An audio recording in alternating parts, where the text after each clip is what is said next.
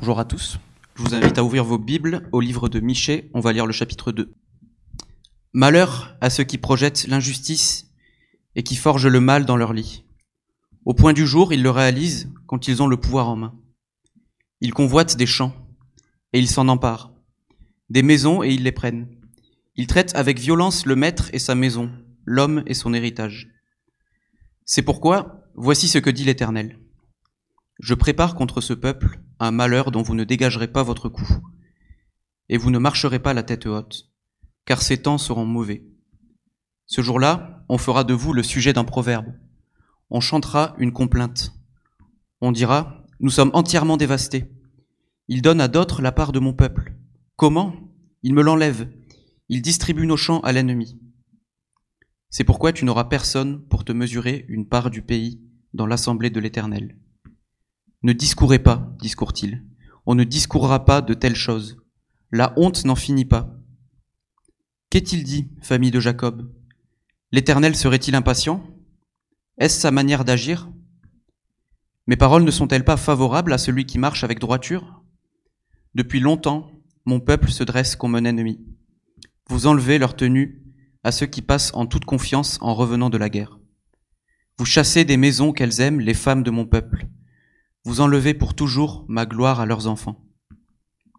Levez-vous, marchez, car ce n'est pas ici un lieu de repos, à cause de vos souillures.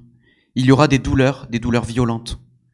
Si un homme court après le vent et débite des mensonges, je vais te prophétiser sur le vin, sur les boissons fortes. Il sera pour ce peuple un prophète. Je te rassemblerai tout entier, Jacob. Je rassemblerai les restes d'Israël. Je les réunirai comme les brebis d'une bergerie comme le troupeau dans son pâturage. Il aura une foule bruyante. Celui qui fait la brèche montera devant eux. Ils feront la brèche, franchiront la porte et sortiront par là. Leur roi marchera devant eux. L'Éternel sera à leur tête. Jusqu'ici la parole de Dieu. Préparer ce chapitre a été un défi euh, cette semaine.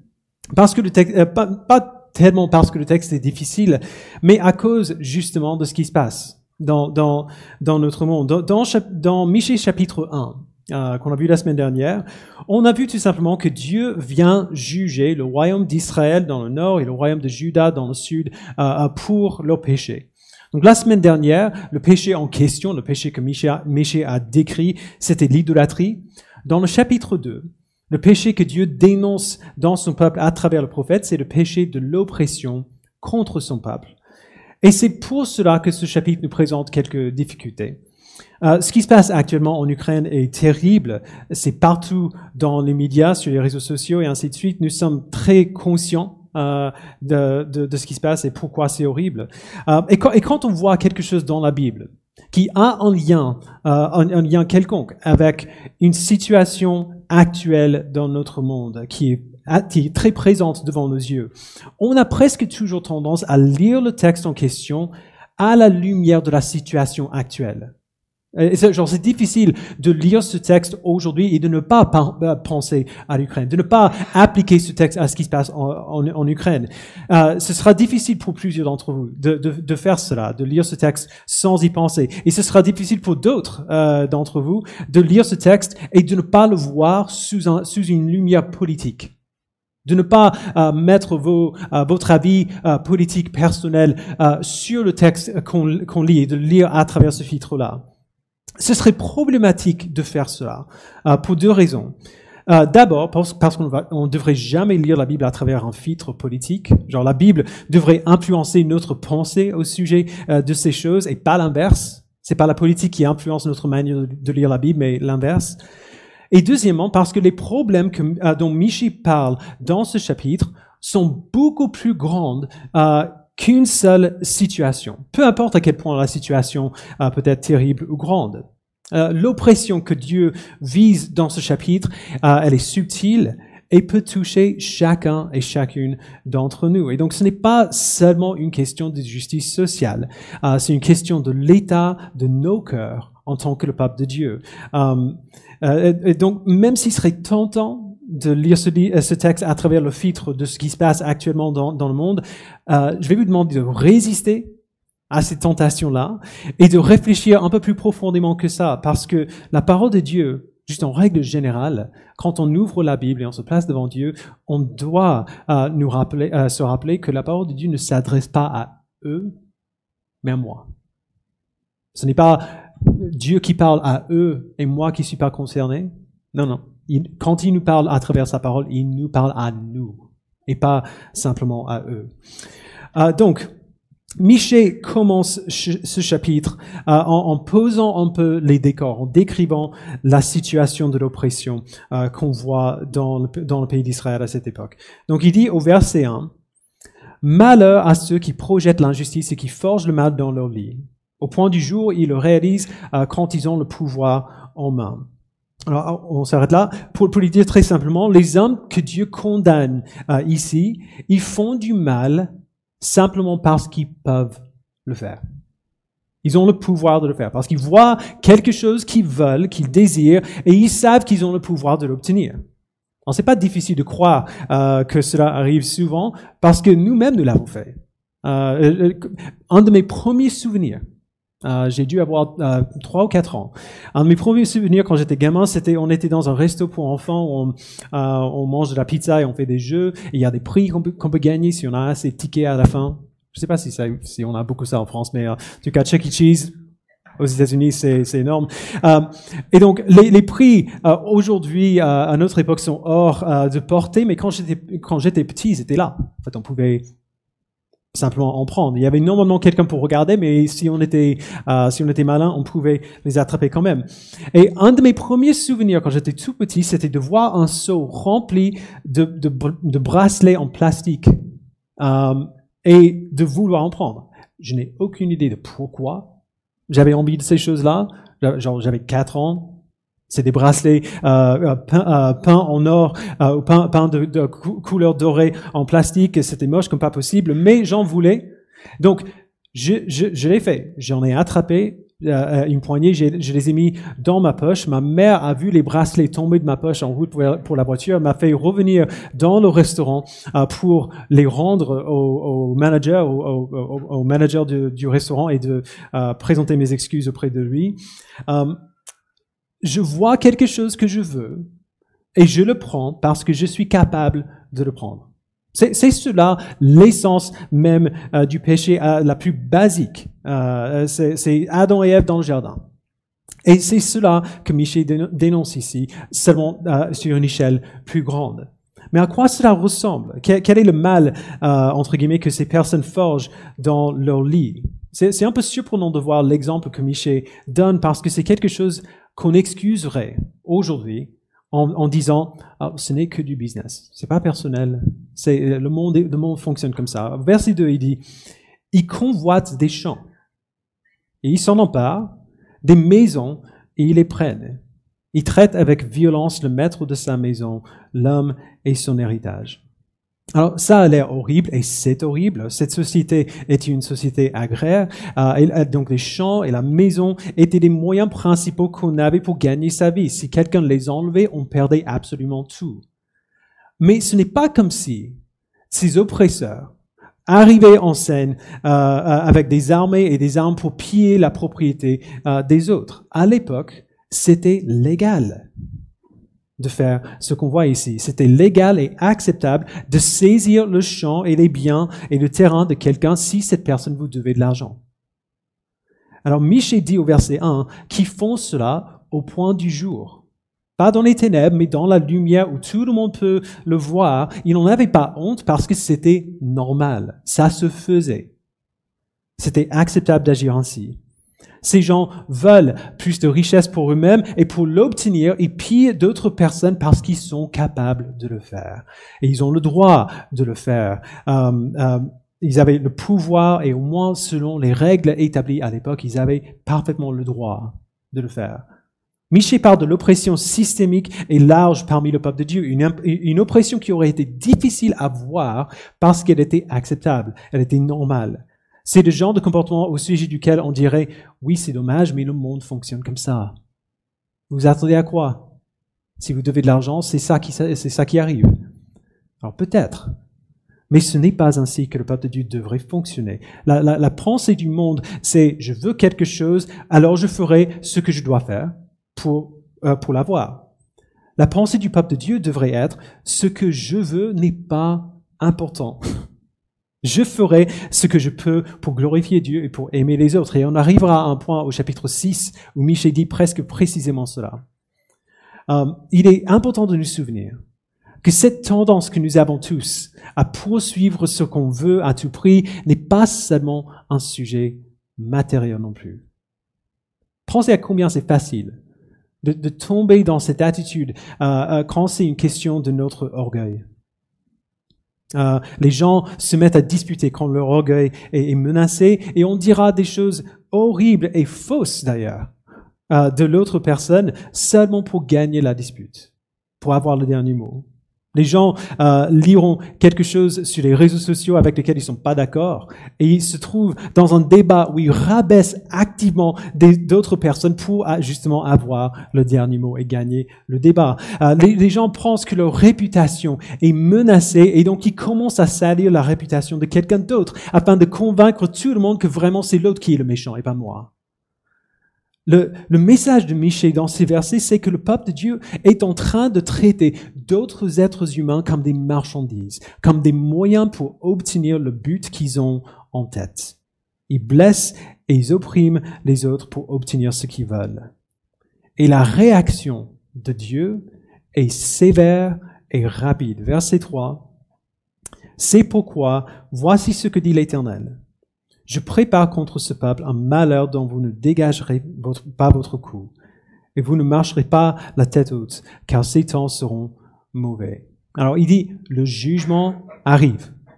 Un temps de désastre pour ces oppresseurs-là, pour les gens qui traitent euh, les autres ainsi.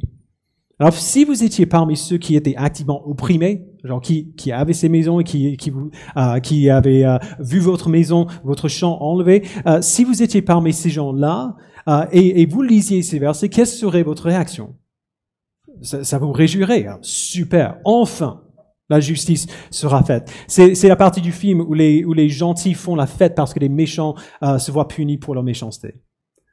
C'est pour cela que, sujet, que, que Michel euh, parle du peuple qui fera de vous un sujet de proverbe au verset 4.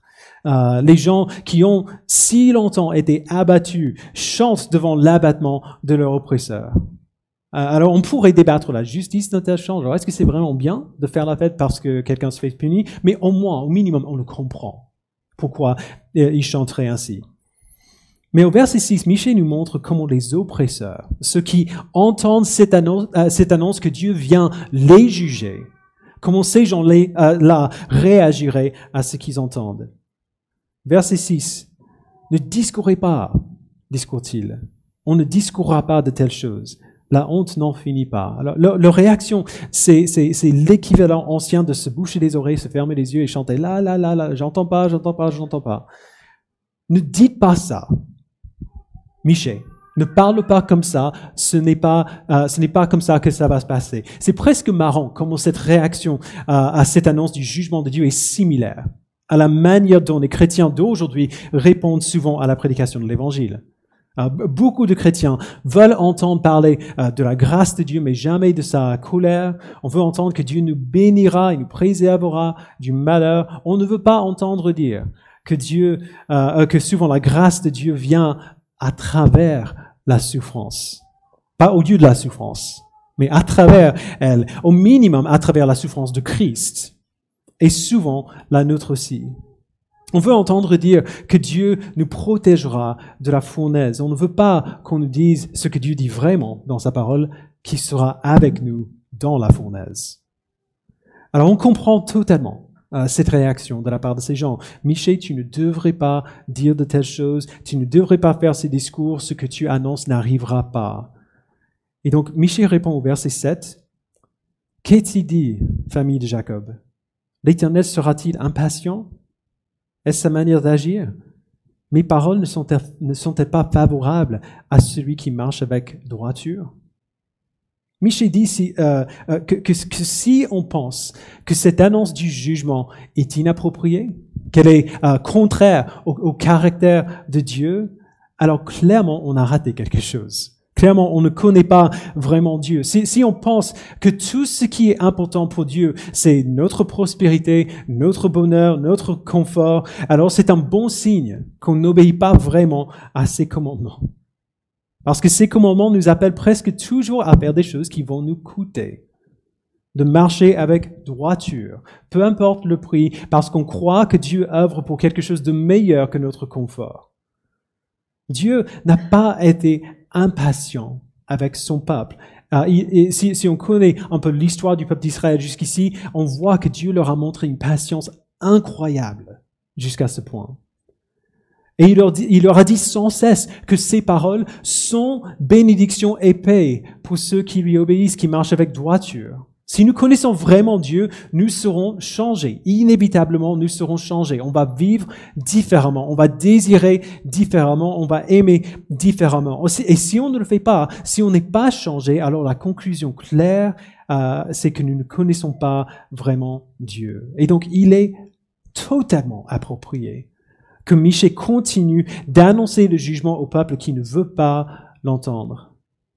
Parce que peu importe euh, ce qu'ils pensent de leur identité, peu importe combien ils, répètent sans cesse que puisque nous sommes nés dans ce peuple, Dieu est forcément de notre côté, ils ne vivent pas comme son peuple du tout. Verset 8, il dit, Depuis longtemps, mon peuple se dresse comme un ennemi. Vous enlevez leur tenue à ceux qui passent en toute confiance en revenant de la guerre. Vous chassez des maisons, euh, euh, des maisons qu'elles aiment. Les femmes de mon peuple, vous enlevez pour toujours ma gloire à leurs enfants. Vous voyez, Michel les place devant le miroir. Vous vous appelez le peuple de Dieu, ok, très bien. Regardez à comment vous traitez les autres. Comment, comment est-ce que vous agissez envers les autres Peu importe si c'est légal ou non. Qu'est-ce que vos actes disent de vous? Cherchez-vous votre propre bien, vos propres désirs, votre propre gloire et réputation et richesse au détriment des autres C'est peut-être ton droit de faire ainsi, mais est-ce que le droit que vous réclamez est juste? Le fait que ce soit votre droit ne veut pas dire que c'est juste. Clairement, sur la base de vos actes, il dit, vous n'êtes pas le peuple de Dieu que vous pensiez être. Et Michel ajoute cette insulte épique au verset 11. Si un homme court après le vent et débite euh, des mensonges, je vais te prophétiser sur le vin, sur les boissons fortes. Il sera pour ce peuple un prophète. Il dit, vous, ne voulez pas vraiment ce qui est bon. Vous ne voulez pas ce que Dieu veut. Vous voulez que quelqu'un vous raconte des mensonges. Vous voulez que quelqu'un vous dise ce que vous avez envie d'entendre. Vous, vous voulez euh, quelqu'un qui vous dira que l'amour de Dieu est absolument inconditionnel et que puisque vous êtes né dans une certaine religion, dans une certaine famille, dans une certaine culture, Dieu n'a rien du tout pour vous à part la bénédiction et la paix et la prospérité. Que Dieu ne demande et n'exige rien de votre part et qui ne, vous donnera que du vin et des boissons fortes pour vos fêtes. Mais ce n'est pas vrai. Vous voulez qu'on vous dise cela, mais ce sont des mensonges. Ce n'est pas vrai. Voyez, Dieu essaie de montrer au peuple non seulement le mal qu'ils ont commis, mais quel type de peuple ils devraient être. Quel, quel devrait être leur caractère en tant qu'individu et en tant que peuple. Dieu veut qu'ils soient le type de peuple qui ne suit pas seulement la lettre de la loi, mais qui, mais qui laisse la loi les former en un peuple qui aime les autres qui prend soin euh, euh, euh, des autres, qui ne profite pas des gains, qui ne profite pas des autres pour leur propre gain, qui ne reste pas là sans rien faire alors que leurs frères et sœurs se trouvent opprimés par des gens plus puissants qu'eux. Dieu sait ce qui se passe lorsqu'on laisse libre cours à l'oppression. Les opprimés se trouvent, se trouvent écrasés, abattus, petit à petit, jusqu'à ce qu'il n'ait plus aucun un, espoir euh, qui puisse euh, lever leur tête. Ils sont tellement écrasés qu'ils n'arrivent même plus à imaginer ce que c'est que de, de persévérer. Tu sais que le cœur de ceux qui sont opprimés se brise sous le poids de l'oppression et il veut que le cœur de son peuple se brise de la même manière pour ces gens. Mais ce n'est pas ce qui arrive. Alors le jugement vient. Comme on a vu la semaine dernière, euh, tout cela est horriblement sombre. Les opprimés ne trouvent pas de repos de leur oppression et les oppresseurs attendent le jugement, tout simplement. Mais au verset 12, on voit un espoir pour l'avenir, un espoir euh, qui est à la fois pour les opprimés et pour les oppresseurs. Donc, euh, l'oppression a, pris libre cours parmi le peuple de Dieu. Le jugement vient pour les oppresseurs, absolument. Mais le jugement n'est pas le but final de Dieu. Il n'y renoncera pas parce qu'il est juste, mais il ne s'arrêtera pas là non plus. Verset 12. Je te rassemblerai tout entier, Jacob, et je rassemblerai les restes d'Israël. Je les réunirai comme les brebis d'une bergerie, comme le troupeau dans son, troupeau, euh, dans son pâturage. Il y aura une foule bruyante. Celui qui fait la brèche montera devant eux. Ils feront la brèche, franchiront la porte et sortiront par là. Le roi marchera devant eux. L'Éternel sera à leur tête. Alors, il y a tellement de bonnes nouvelles dans ces deux versets qu'on a presque du, mal à les voir tout en même temps. Euh, D'abord, le résultat final de tout cela ne sera pas la destruction du peuple de Dieu, comme on pourrait l'imaginer euh, en, lisant les versets qu'on a vus plus haut. Euh, après que le jugement soit terminé, il y aura, Michel dit, des restes d'Israël. Il y aura toujours des gens dans le peuple qui sont fidèles à Dieu. Et il y aura toujours des gens qui le serviront et qui l'aimeront et qui aimeront les autres. Donc, qu'est-ce que Dieu fera de ces restes, de ces, de ces, de ces personnes qui restent fidèles au milieu de ce peuple infidèle? Il les rassemblera, il les réunira comme les brebis d'une bergerie. Et ce ne sera pas seulement quelques personnes, ce sera une multitude. Il dit une foule bruyante. Deuxièmement, le rassemblement des restes, la, la réunion de ce troupeau indique évidemment la présence d'un berger. S'il y a une bergerie, il y a un berger qui va avec. Un berger, c'est une image fréquente euh, dans, la Bible euh, parce que c'est une image que ces gens auraient bien euh, connue. Un berger prend soin de ses brebis, il veille sur ses brebis, il protège ses brebis. Et Michée dit quand tel berger vient. Troisièmement, ce berger ne sera pas que un berger, il sera aussi un roi. Et ce roi euh, ne s'attendra pas à ce que son peuple se restaure eux-mêmes. Il ne s'attend euh, pas à ce que son peuple se relève tout seul. Il marchera devant eux. Il brisera les portes de l'oppression. Il les ramènera dans leur territoire. Il sera à, à la tête de leur restauration, même dans le jugement pour le péché. Le roi ouvrira les portes et les feront sortir. C'est exactement ce qu'on voit plus tard lorsque Jésus arrive sur scène. Il vient parmi son peuple en s'appelant lui-même le bon berger, qui donne sa vie pour ses brebis. Et quand il arrive enfin à Jérusalem, avant son arrestation et sa mort et sa résurrection, ses disciples le célèbrent comme le roi que Dieu a promis de leur envoyer. Et la vérité incroyable de l'évangile, euh, c'est que euh, ce berger et roi que nous voyons prédit ici n'est aucun autre que Dieu lui-même. Euh, ça, pourrait être difficile de garder le fil de tout ce qui amène Christ vers l'accomplissement de cette promesse qu'on voit dans ces versets. Parce que d'un côté, on a le plan divin que Dieu a établi en Christ avant la fondation du monde, comme on l'a lu cette semaine dans le groupe de co. Et de l'autre côté, on a l'histoire très humaine euh, du ministère de Jésus et de la réaction des chefs religieux à ce qu'il dit. Donc, euh, Stephen Hume décrit le côté humain de cette histoire ainsi. Il dit un homme charismatique, Jésus, donc charismatique en termes du charisme, pas, vous voyez ce que je veux dire. Il arrive en Israël et il s'appelle le bon berger. Et il dit, j'ai établi un nouvel ordre. Les derniers sont maintenant les premiers. Les opprimés sont libérés. Comment établit-il ce nouvel ordre? En disant, je prendrai moi-même la dernière place. Vous voulez des richesses? Rendez-moi pauvre. Vous voulez de la force? Enlevez-moi ma force et rendez-moi faible. Mais lorsque les élites, les riches et les influents ont entendu Jésus dire cela, au lieu d'être reconnaissants, ils l'ont détesté. Parce que les actes et les paroles de Jésus exposaient à quel point leur cœur était devenu égoïste, dur et arrogant. Ils étaient très, très mal à l'aise. Alors, ils lui ont demandé de se taire, mais il ne s'est pas tué. Alors, ils l'ont tué.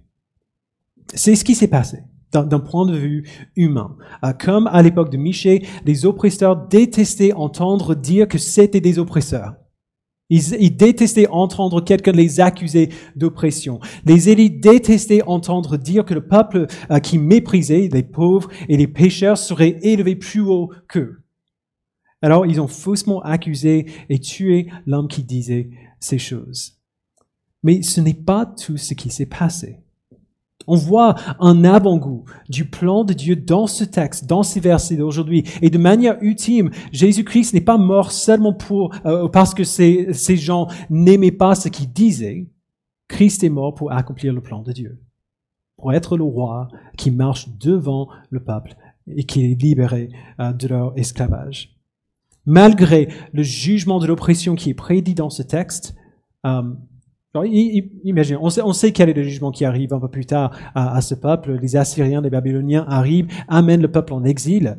Malgré ce jugement euh, euh, qui, qui est prédit dans ce texte, le problème principal n'est toujours pas résolu, même après l'exil. Le jugement qui est prophétisé dans Michée est un jugement momentané. Le jugement de l'oppression que Dieu promet ici ne résout pas le problème du péché qui a produit cette oppression qui a nourri cette oppression qui a, et qui l'a provoquée. Et Dieu juge son peuple, il les envoie en exil parce que euh, son jugement est juste, mais il ne suffit pas. Pour que le jugement soit complet, il aurait besoin de tuer le, le péché qui tue son peuple, ou alors tuer le peuple. Alors Dieu lui-même, le Fils de Dieu, la deuxième personne de la Trinité, le berger et le roi, vient pour faire justement cela. Il vient pour prendre la place de son peuple et de subir le, jugement pour eux, marchant devant eux à leur tête, prenant le feu de la colère de Dieu sur lui-même pour que son peuple n'ait pas à, à la subir. Alors pourquoi est-ce que c'est une bonne nouvelle? D'un côté, c'est évident. Pourquoi c'est une bonne nouvelle? C'est une bonne nouvelle que Christ ait su faire le jugement à ma place pour que je n'ai pas à souffrir le même jugement. Mais pourquoi est-ce que c'est une bonne nouvelle pour ceux qui sont pauvres et opprimés, qui n'ont aucun autre choix que d'être pauvres? Pourquoi est-ce que c'est une bonne nouvelle pour ceux qui souffrent de l'oppression, même aujourd'hui? Et pourquoi est-ce que c'est une bonne nouvelle pour, les riches aussi, qui seront, euh, par la force d'avoir des choses, toujours tentés de, de garder ce qu'ils ont à tout prix et d'obtenir plus euh, pour eux-mêmes à tout prix? L'évangile est une bonne nouvelle pour les pauvres et les riches, pour les opprimés et les oppresseurs, parce qu'il ouvre nos yeux à la réalité que le plan de Dieu est tellement plus grand que des considérations matérielles. C'est tellement meilleur que le confort, tellement meilleur que la richesse, euh, que le bonheur temporaire euh, euh, sur cette terre. Le plan de Dieu dirige nos yeux vers un meilleur confort, une meilleure richesse, un meilleur bonheur à venir. Et quand nous savons que nous recevrons des richesses infinies avec notre Dieu grâce à l'œuvre de son Fils, nous n'avons plus besoin de richesses pour nous-mêmes aujourd'hui.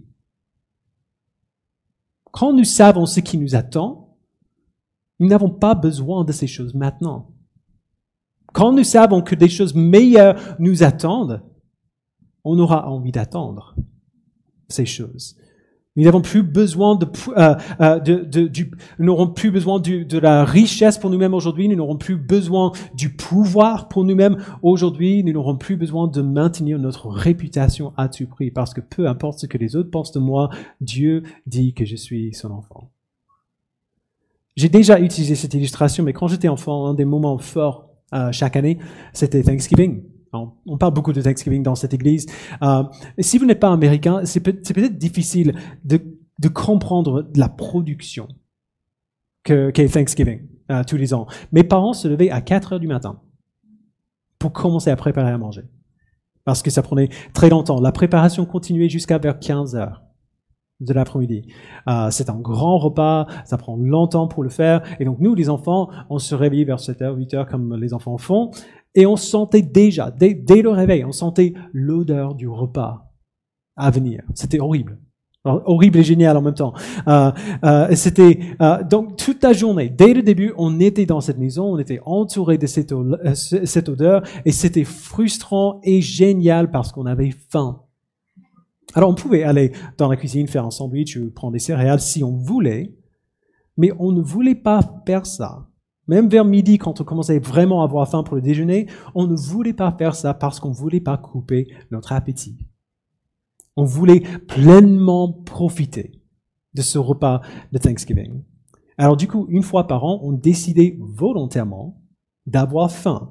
Pas rien pour des enfants. On décidait volontairement d'avoir faim parce qu'on savait ce qui nous attendait et on ne voulait pas le rater. On voulait en profiter au maximum. Lorsque nous savons ce qui nous attend en Christ, nous pouvons résister à la tentation d'amasser ou de protéger notre bonheur, notre richesse, notre réputation, notre confort, parce que ces choses nous distraient si facilement. Ils nous font euh, dire, tu sais quoi, je vais bien. J'ai tout ce qu'il me faut. Vraiment, euh, j'ai euh, richesse, réputation, confort, tout le reste, je suis bien. Donc ça va. Ils nous rendent feignants. Parce que nous sommes comblés, nous ne voulons pas, euh, nous ne voulons euh, plus poursuivre notre vraie joie, notre vraie richesse. C'est ça le danger. Lorsque nous savons ce qui nous attend en Christ, nous sommes libérés du besoin de construire la vie que nous voulons pour nous-mêmes maintenant. Même si nous voulons encore cette vie pour nous-mêmes aujourd'hui. Qui ne veut pas être comblé de richesse, être euh, dans le confort et le bonheur, avec une bonne réputation tout le temps. Tout le monde veut ça. Mais lorsque nous savons ce qui nous attend en Christ, nous sommes libres du besoin de construire cette vie aujourd'hui, parce que nous savons ce qui vient, qui est infiniment meilleur que ce que nous voulons, et nous ne voulons pas rater ça. Même si je veux encore ça, c'est ça que je veux plus.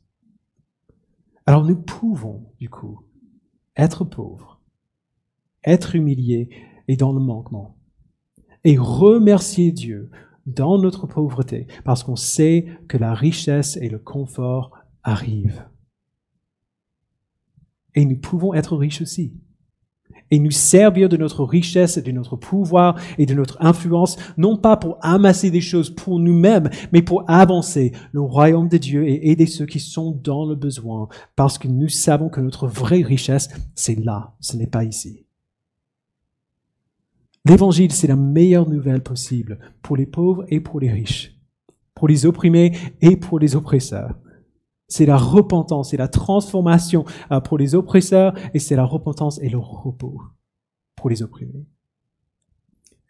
Alors ce texte nous place devant une réalité difficile pour terminer.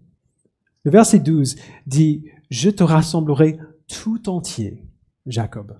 Alors souvenons-nous que Jacob, euh, c'est un autre nom pour Israël. Mais il dit juste après euh, qu'il rassemblera les restes. Je te rassemblerai tout entier, Jacob, je rassemblerai les restes d'Israël. Autrement dit, il y a des gens qui se considèrent comme faisant partie du peuple de Dieu, mais qui n'appartiennent pas vraiment au peuple de Dieu. Lorsque Dieu rassemblera les restes d'Israël, ces restes sont le peuple tout entier. Vous voyez ce que je veux dire? Il n'y aura personne qui manque à ces restes que Dieu rassemblera. La question du coup, c'est qui est-ce Qui sont ces restes? Michée ne dit pas que Dieu rassemblera les pauvres. Il ne dit pas qu'il rassemblera les opprimés. Et il ne dit pas non plus qu'il rassemblera les riches. Il dit qu'il rassemblera son peuple, mais il ne dit pas qui fait partie de ce peuple. Moi, pas encore. Bien plus tard, nous voyons qu'après la venue du Christ, le peuple de Dieu, entre guillemets, n'est plus une réalité ethnique, mais une réalité spirituelle. L'apôtre Paul dit dans Romains 9, euh, verset 6, Ceux qui sont issus d'Israël ne sont pas tous Israël. Et étant, bien qu'étant de la descendance d'Abraham, ils ne sont pas tous ses enfants. Au contraire, il est dit, c'est par Isaac qu'une descendance te sera assurée. Cela signifie que ce ne sont pas les descendants simplement biologiques qui sont enfants de Dieu, mais que ce sont les enfants de la promesse qui sont considérés comme sa descendance. C'était, le cas à l'époque de Michée, c'est d'autant plus le cas aujourd'hui après Jésus-Christ. Donc du coup, qui sont ces enfants de la promesse? La réponse est simple et merveilleuse et va à l'encontre de toutes nos idées reçues concernant comment le salut devrait fonctionner, comment la grâce devrait fonctionner. Quelques versets plus tard, dans le verset 15, L'apôtre Paul cite Exode 33, euh, 19, où Dieu dit, en effet, il dit à Moïse, je ferai grâce à qui je ferai grâce et j'aurai compassion de qui je veux avoir compassion. Et puis Paul dit au verset 16, ainsi donc, cela ne dépend ni de la volonté, ni des efforts de l'homme, mais de Dieu qui fait grâce. Et donc, qui sont ces personnes qui appartiennent au reste? Que Dieu rassemblera, qui, qui, euh, euh, qui, euh, qui, qui sont ensemble le peuple de Dieu. Ce sont ceux et celles à qui Dieu fait grâce. Ceux et celles à qui il donne la foi. Ceux et celles qu'il fait naître de nouveau. Ça n'a rien à voir avec ce qui est arrivé dans notre vie ou, ou, ce que nous avons fait dans notre vie, mais ça dépend entièrement de Dieu qui fait grâce. Et il n'y a personne dans ce groupe qui n'a pas commis de péché et qui n'a pas besoin de grâce. Dieu ne fait pas de favoritisme, comme Paul dit dans Romains 2. Alors, la, raison pour, la, pour laquelle j'ai dit tout cela, c'est parce que selon ce que vous avez vécu dans votre vie, ça pourrait être facile pour vous d'imaginer que vous faites forcément partie du peuple de Dieu. Ou alors que vous ne faites forcément pas partie du peuple de Dieu. Parce que vous avez fait des choses tellement horribles que personne d'autre euh, connaît. Et donc, forcément, cette grâce dont on parle n'est pas pour vous. Vous avez souffert tellement de choses dans votre vie, et donc forcément, euh, forcément, vous ferez partie de, de ce peuple. Parce que comment est-ce que Dieu pourrait ne pas vous faire grâce à cause de tout ce que vous avez souffert? Mais les gens qui appartiennent à ces restes seront pauvres et riches. Il n'y aura pas que des gens qui ont souffert. Il n'y aura pas, euh, il n'y aura pas des gens qui ont assez travaillé pour euh, pour euh, pour réparer des choses euh, qu'ils ont faites dans le passé. Dans son peuple, il y a des pauvres et des riches. Il y a de ceux qui étaient opprimés et il y a aussi de ceux qui étaient oppresseurs. Ceux qui étaient opprimés recevront la foi et le réconfort pour leur, euh, affliction, le pardon de leurs péchés aussi grâce à l'œuvre de Christ pour eux. Et ceux qui étaient oppresseurs recevront également la rédemption et le pardon de leurs péchés grâce à l'œuvre de Christ pour eux.